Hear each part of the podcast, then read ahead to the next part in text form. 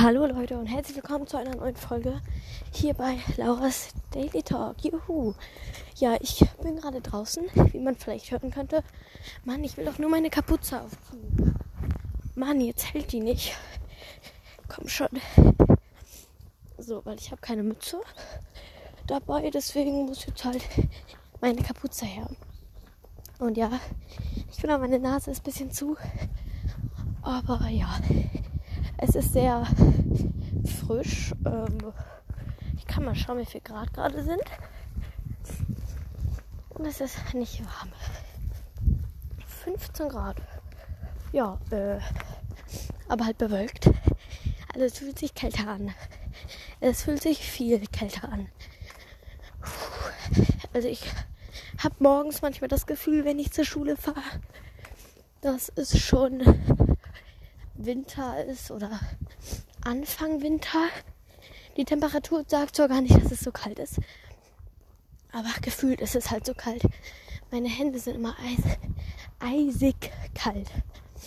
Genau. Und jetzt geht's gerade. Also jetzt ist nicht so kalt, aber auch nicht warm. Meine, meine Kapuze rutscht runter.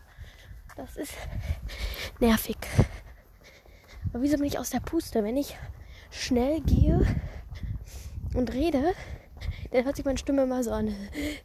Ja, ja. Ungefähr so. Ich hoffe nicht ganz so schlimm, weil wenn es ganz so schlimm wäre, dann wäre das auch nicht so cool. Aber irgendwie, wenn ich dann auch noch rede, meine Nase ist ja auch ein bisschen zu, dann kriege ich noch schlechter Luft.